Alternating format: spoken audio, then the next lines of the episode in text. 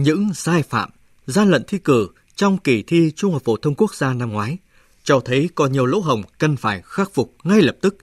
đặc biệt là trong khâu bảo quản bài thi, chấm thi.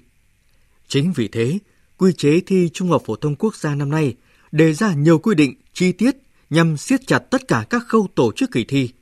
Cụ thể là đề thi và bài thi phải được bảo quản trong tủ riêng biệt, có khóa và niêm phong. Khi mở niêm phong, phải có chứng kiến của công an và những người ký nhãn niêm phong. Phòng bảo quản đề thi, bài thi phải có camera an ninh giám sát, ghi hình các hoạt động tại phòng cả ngày. Có ít nhất một công an trực bảo vệ suốt cả ngày và một cán bộ làm nhiệm vụ tại điểm thi của trường đại học, cao đẳng thường trực đêm tại phòng.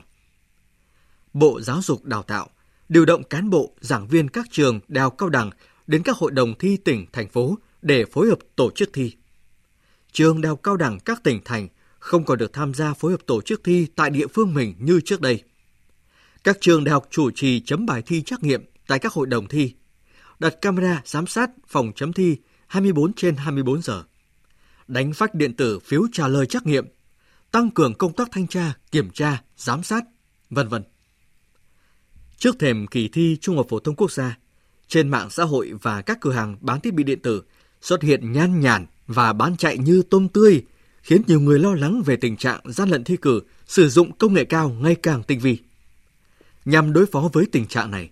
Bộ Giáo dục và Đào tạo đã mời đại diện Cục Công nghệ cao, Bộ Công an tham gia ban chỉ đạo, và lực lượng này đã tập huấn kỹ cho các cán bộ coi thi và trực tiếp phối hợp với Bộ Giáo dục và Đào tạo để kịp thời xử lý các tình huống khẩn cấp.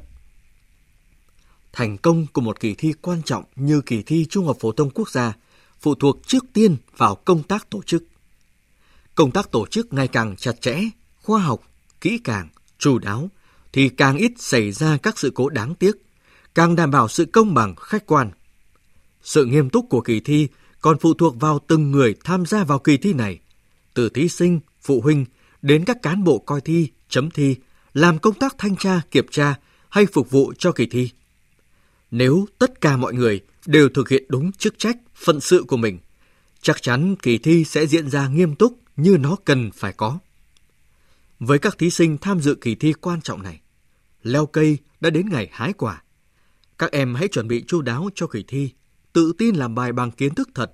đừng mắc vào những sai lầm không đáng có, ảnh hưởng tới tương lai cả cuộc đời phía trước. Những dư chấn của cơn động đất sai phạm, gian lận thi cử trong mùa thi Trung học phổ thông quốc gia vẫn còn dai dẳng đến bây giờ.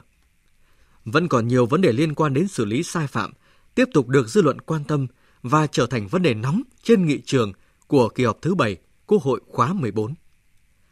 Thủ tướng Chính phủ Nguyễn Xuân Phúc trong phiên họp thường kỳ tháng 5 vừa rồi cũng đã có những chỉ đạo hết sức cụ thể về việc tổ chức kỳ thi diễn ra nghiêm túc, trung thực, công bằng và an toàn tuyệt đối. Trách nhiệm của ngành giáo dục trong việc tổ chức những kỳ thi sạch đúng nghĩa là nặng nề, nhưng là việc cần làm và cần sự chung sức của toàn xã hội. Các cụ nhà ta nói, hiền, dữ không phải là tính sẵn, phần nhiều do giáo dục mà nên.